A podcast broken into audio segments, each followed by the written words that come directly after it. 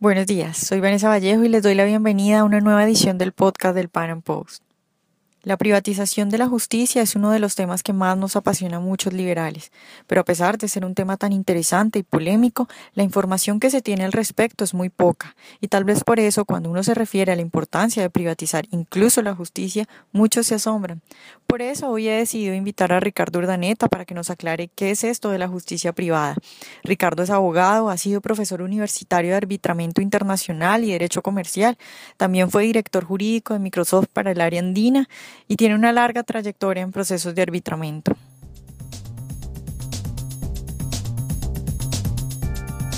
Buenos días, Ricardo. Primero que todo, muchas gracias por aceptar nuestra invitación y, bueno, buenos días, ¿cómo estás? Hola, Vanessa, muchísimas gracias por la invitación. Eh, me parece un privilegio participar en estos eh, cast, podcasts. Eh, bueno, Ricardo, eh, yo quiero empezar preguntándote, para ti, ¿qué también funciona la rama judicial en Colombia? ¿Qué tanta confianza crees tú que pueden tener los colombianos en su jurisdicción? Yo creo que la rama jurisdiccional tiene eh, un problema de imagen y un problema de sustancia, digamos. las dos cosas se suman.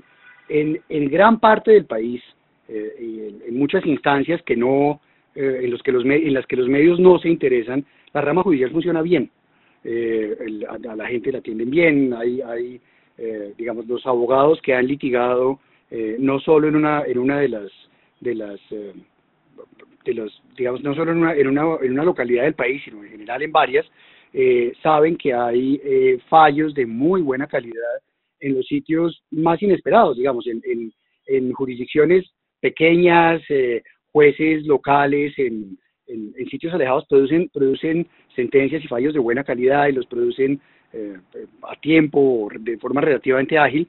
Lo mismo pasa obviamente en las ciudades grandes, pero eso tiende a pasar desapercibido.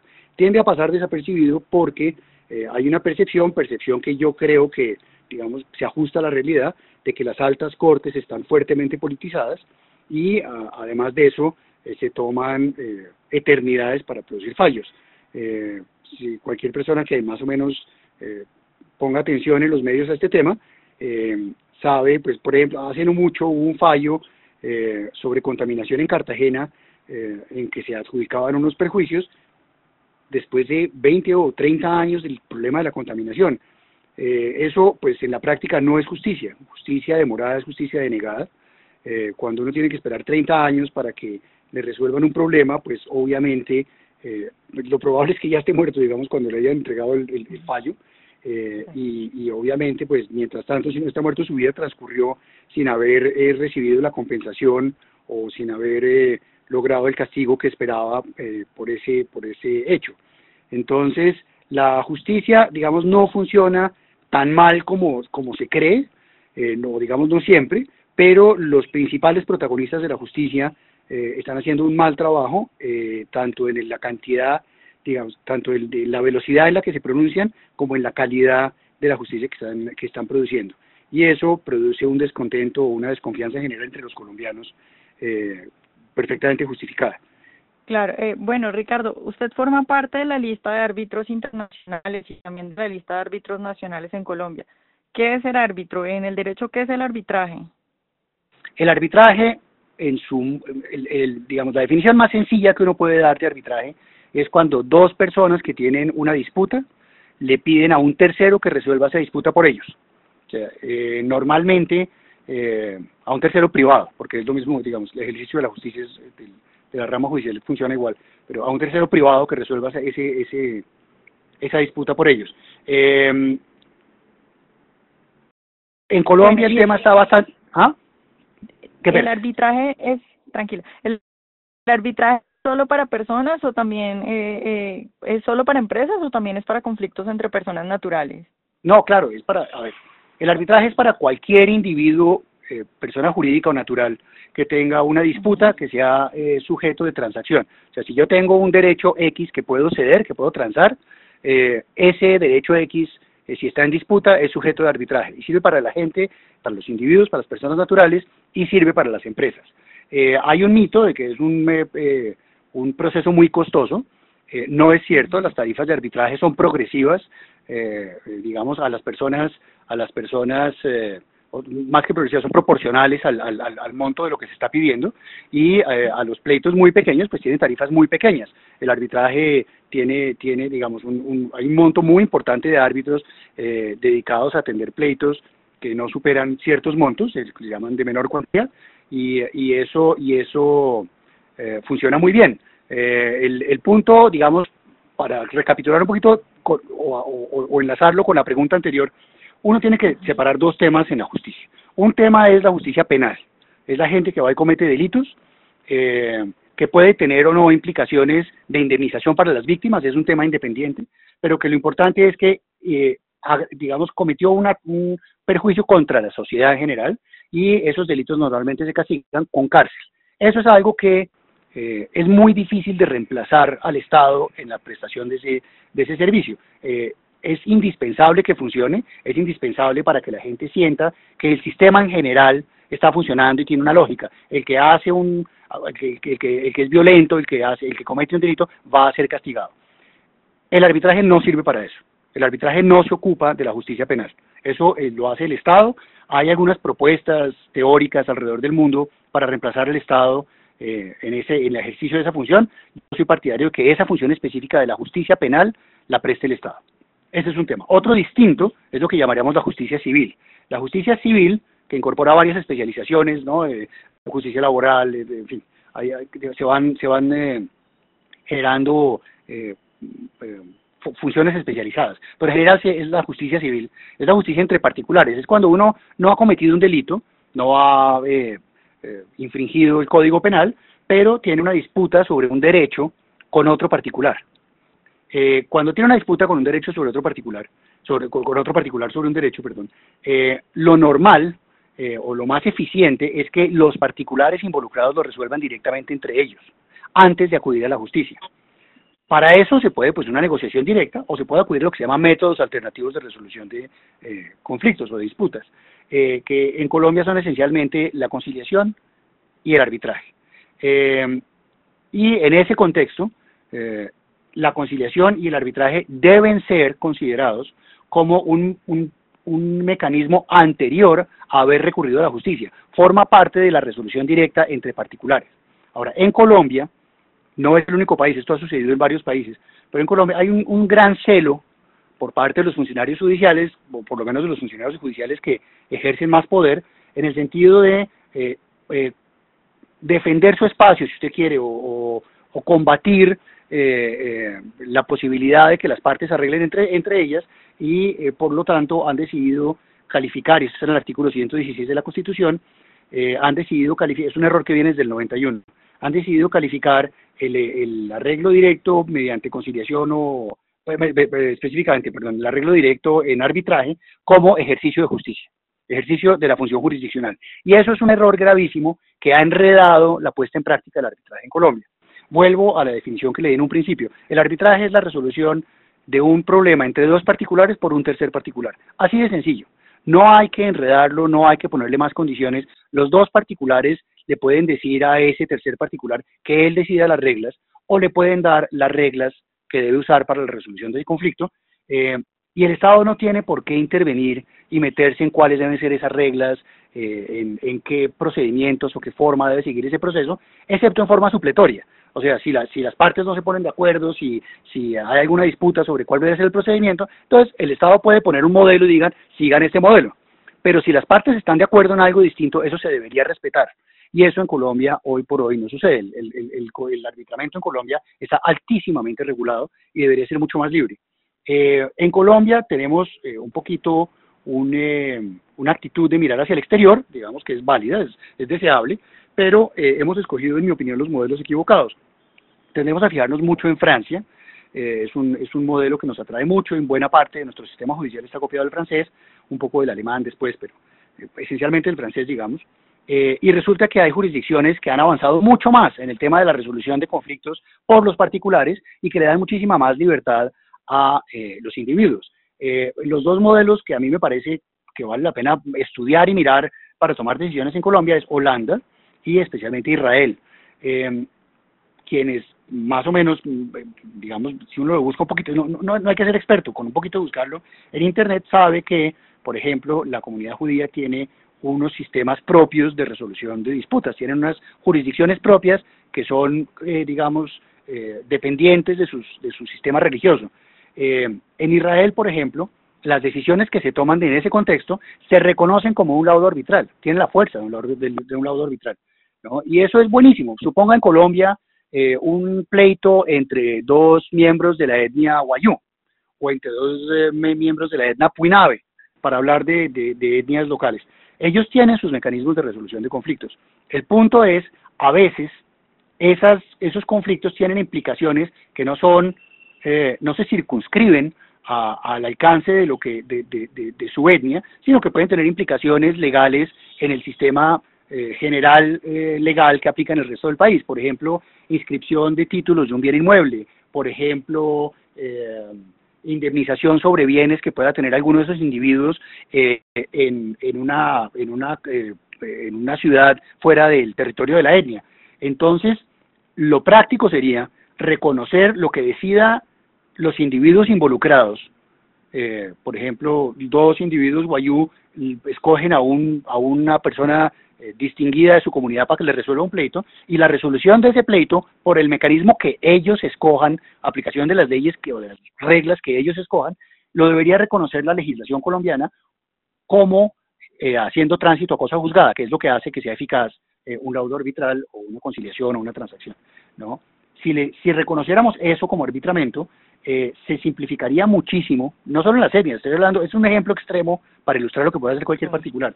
Si se resuelve cualquier conflicto entre particulares eh, de la forma que ellos estimen conveniente y esa decisión por parte de un tercero se reconoce como haciendo tránsito cosa juzgada, jugaría un papel fuertísimo en descongestionar a la justicia civil ordinaria eh, y ayudaría, entre otras cosas, a agilizar esa justicia civil ordinaria. Yo no estoy proponiendo que todo el mundo haga arbitramiento o que todo el mundo se vaya a la justicia civil ordinaria. Lo que estoy diciendo es que los dos mecanismos pueden coexistir y de hecho es bueno si compiten un poco entre ellos. Eh, hoy por hoy, volviendo al tema de, de, para a quién es accesible el arbitramiento, la gente se queja eh, de que el arbitramiento puede ser costoso. Pero el arbitramiento, un arbitramiento normalmente, como está regulado hoy en día, porque podría ser más ágil, se demora, digamos, entre un año y medio y dos años, si no es un tema muy complicado. Eh, eso hay que compararlo con cuánto se demora un proceso ordinario. Entonces, si yo pago 100 para que me resuelvan en dos años, eh, tengo que comparar ese costo de 100 con cuánto me vale a mí que se me demore 20 años que me den el perjuicio que me habían causado o que me definan una situación jurídica que está pendiente. ¿no? La demora o la negación de justicia tiene un costo y el costo del arbitramiento hay que compararlo con el costo de la negación de justicia eh, cuando ésta se vuelve, se dilata en el tiempo. Eh, claro, bueno, precisamente te iba a preguntar eh, cuáles son las ventajas de una persona de acudir al arbitraje en vez de a la rama judicial. Además de esa que me estás diciendo, ¿qué otras ventajas encuentras tú? No, el tema del arbitramiento, ah, digamos, empiezo por la desventaja obvia que argumenta todo el mundo, que es el costo. ¿no? Es, es, hay que pagarle a los árbitros y hay que pagarle al centro que administre el arbitramiento. De todas cosas no es obligatorio, acudir a un centro aunque es recomendable. Eh, entonces tiene un costo y la gente, la gente siempre se refugia en ese costo. ¿Cuáles son las ventajas? Es que comparativamente con la justicia ordinaria es un sistema ágil, es un sistema que funciona más rápido. Adicionalmente, a ciertos niveles especializados, difíciles, por ejemplo, temas de infraestructura, de construcción, de telecomunicaciones, de seguros, de contratación estatal, etcétera, eh, los árbitros son profesionales que se han especializado eh, durante muchos años en esos temas específicos y los conocen bien. Eh, le pongo un ejemplo, el cálculo de los perjuicios que se pueden ocasionar por la demora en una obra son cálculos complejos, con cálculos financieros complejos, que, que, digamos, por lo general eh, los jueces no han tenido la oportunidad, no se les ha dado, eh, de, de, instruirse en temas financieros, de conocer un poco de matemáticas financieras, de saber cómo se calcula un valor presente neto. Si usted estudia un poquito la legislación colombiana, solo las definiciones de intereses son caricaturescas, son, son, son eh, la, la, definición del sistema de interés en Colombia, la definición legal, es, y, y por lo tanto a la que se atienen los jueces, es, es ridícula es enredadísima, complejísima y completamente alejada de la realidad financiera y de lo que se estudia en un, eh, en un, eh, en un ámbito financiero, pues en una universidad o en el medio financiero. Eh, usted tiene árbitros que sí entienden estos mecanismos. Y que sí saben distinguir qué se debe aplicar y no se debe aplicar y por qué y cuándo es válido y cuándo no es válido. Eh, parte del tema obviamente tiene que ver con habría que regular menos las cosas. No hay razón por la cual el Estado tenga que entrar a definir en qué consiste las tasas de interés o por qué, porque para eso hay un área de conocimiento específico. Pero como estamos en un mundo que define esas cosas, es mejor eh, ir a, gente especializada que conoce muy bien el tema y que sabe desenredar los nudos que genera eh, la regulación colombiana. Entonces, en ese sentido, el arbitraje eh, presenta una mayor garantía de competencia en temas complejos y una mayor agilidad. Son los dos temas que yo resaltaría. Claro, y uno, si yo voy a un centro de arbitraje, ¿yo puedo elegir el árbitro según las necesidades que yo tenga? Sí, hay dos, hay varios modos de elegir, eh, digamos, de, de, sí, de, constituir un tribunal arbitral. Uno puede, entre las dos partes, escoger de mutuo acuerdo quién va a ser el árbitro o los árbitros. Eh, siempre, eh, pues debe, o sea, se recomienda un número impar para que no haya empates, digamos.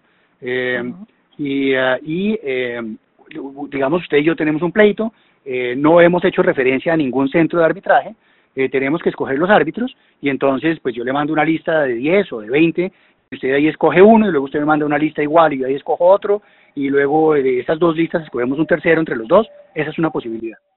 No la recomiendo porque quien en un pleito sabe que está en deuda, lo que hace es que dilata, no escoge, eh, embolata el nombramiento de los árbitros. Por esa razón es mejor una cláusula eh, de arbitramiento que haga referencia a una entidad arbitral, como por ejemplo la Cámara de Comercio de Medellín, de Cali, de Bogotá, hoy en día hay una en Yopal, eh, con digamos centro de arbitraje que está creciendo en Yopal, eh, hay varias en, Barranquilla, en fin.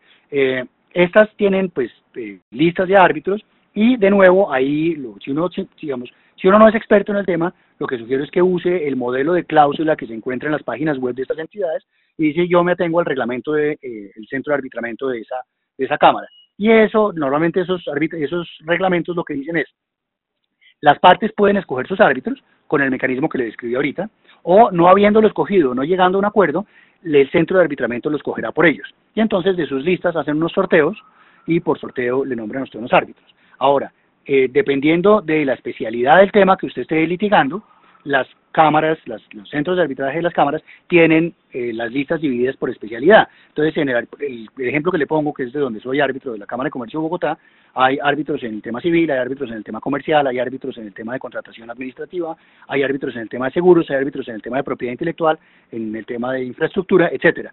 Entonces, sí, uno, eh, eh, digamos, al llegar con un tema específico, pues tiene el beneficio de que eh, lo que le, o uno escoge unos árbitros directamente de estas listas de gente que se ha especializado en estos temas, o el centro de arbitraje le selecciona por sorteo unos árbitros de esas listas. Entonces eso eh, garantiza un poco el tema de la especialización del que le hacía referencia hace un tiempo.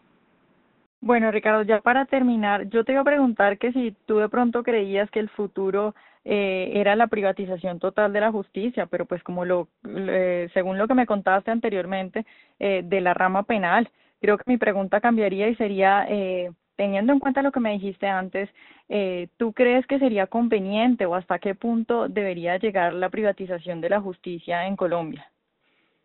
La privatización de la justicia es, es en sí misma una, digamos, es una pregunta engañosa, creo yo, eh, eh, y es un tema, es un caballito de batalla de quienes defienden eh, a capa y espada contra cualquier alternativa el sistema eh, pues, judicial tradicional, digamos, de quienes eh, se oponen al arbitramiento. Eh, llaman eh, eh, cualquier eh, auge del arbitramiento, cualquier éxito del arbitramiento, lo llaman privatización de la justicia. Este es un tema que surge especialmente cuando salen laudos eh, grandes que afectan el Estado. Entonces, claro, es la privatización de la justicia lo que nos está costando una fortuna. Eso no es así. Eh, digamos, uno puede o utilizar el término privatización de la justicia en su verdadero sentido, que es eh, deje que los particulares resuelvan sus problemas y que acudan a la justicia ordinaria solo si no logran ningún tipo de resolución entre ellos directamente. Eh, y, y, en ese sentido yo soy totalmente partidario de la privatización de la justicia. O sea, yo creo que es buenísimo, es deseable, tanto para la rama judicial como para la economía en general, para los individuos del país en general, eh, poder resolver y poder tener mecanismos de resolución de, de, de, de disputas que funcionan entre ellos, que no hace necesario acudir al Estado. Es una cosa que se circunscribe a lo que llamamos la justicia civil, o sea, no involucra el tema de la justicia penal, eh, tampoco involucra obligaciones que no son eh, sujeto de transacción. Por ejemplo, una paternidad responsable, pues uno no puede eh, ceder, uno no puede renunciar a una paternidad. Eh, entonces esos son temas que probablemente se mantienen mejor en el ámbito del Estado. pero pero en, los temas, todo lo que es temas de funcionamiento económico de la sociedad, de disputas comerciales, de, de negocios, hay que darle a los particulares la libertad de resolver sus problemas como a ellos les parece y hay que eh, eliminar la asociación que se hace en el artículo 116 de la Constitución del ejercicio del arbitraje eh, con eh, la prestación de funciones judiciales. es una actividad completamente privada, es una actividad que el Estado no tiene por qué regular excepto en un sentido supletorio para cuando las partes no se puedan poner de acuerdo. y sí, creo que el futuro eh, digamos, en cualquier economía, pues, se lo pongo de otro modo, cuando uno mira las economías más libres y más exitosas como Holanda o Israel, eh, son, son sistemas que funcionan de forma eh, muy exitosa. Entonces, sí, creo que la privatización de la justicia en el ámbito civil, si usted quiere, en lo que atañe a, negocios y a, obligaciones disponibles, creo que el futuro es la privatización de eso, o por lo menos, no, sino no forzosa, no obligatoria, siempre el Estado tiene que ofrecer la alternativa, eh, eh, pero sí eh, la opción libre de que los particulares escojan eso y el Estado no intervenga y no se entrometa en nada distinto a reconocerle que hace tránsito que la decisión hace tránsito a cosa juzgada y por lo tanto se puede ejecutar. Por ejemplo, se puede escribir en un registro o se puede embargar un bien ya por la justicia ordinaria. Entonces sí, creo que ese es el futuro, creo que descongestiona muchísimo la justicia ordinaria y le facilita muchísimo la vida a los particulares. Bueno, Ricardo, muchas gracias por esta conversación tan interesante que creo que es un tema eh, un poco desconocido en Colombia y bueno, esperamos tenerte más adelante para que nos cuentes más y, y estés en más entrevistas. Bueno, no, pues muchas gracias por la invitación y espero que haya más gente que se interese en el tema con esfuerzos como este. Bueno, a mí este tema me parece muy interesante. Como decía Ricardo, permitir que los individuos y los particulares solucionen sus problemas sin intervención del Estado y sin tener que acogerse a la regulación estatal es un importante camino para mejorar la prestación de servicios de justicia en nuestra sociedad. Los acuerdos voluntarios entre individuos o empresas que deciden utilizar el arbitraje como mecanismo de solución de conflictos permiten a los ciudadanos tener acceso a una justicia más ágil y menos burocratizada. Y bueno, mi opinión es que en la medida en que el gobierno ponga menos trabas, el arbitraje y sus bondades paulatinamente serán más asequibles a todas las personas. Ojalá que en el mundo, por el bien de todos, cada vez haya más privatización de la justicia. A mí me parece que es importante que la gente deje atrás esa creencia de que las leyes y el Estado nacieron juntos y que no es posible lo uno sin lo otro. Espero que hayan disfrutado nuestra entrevista de hoy y bueno, a Ricardo espero poderlo invitar de nuevo para debatir sobre por qué él cree que no es posible la privatización en la rama penal. Gracias por escuchar y nos vemos en una nueva emisión del Panam Podcast.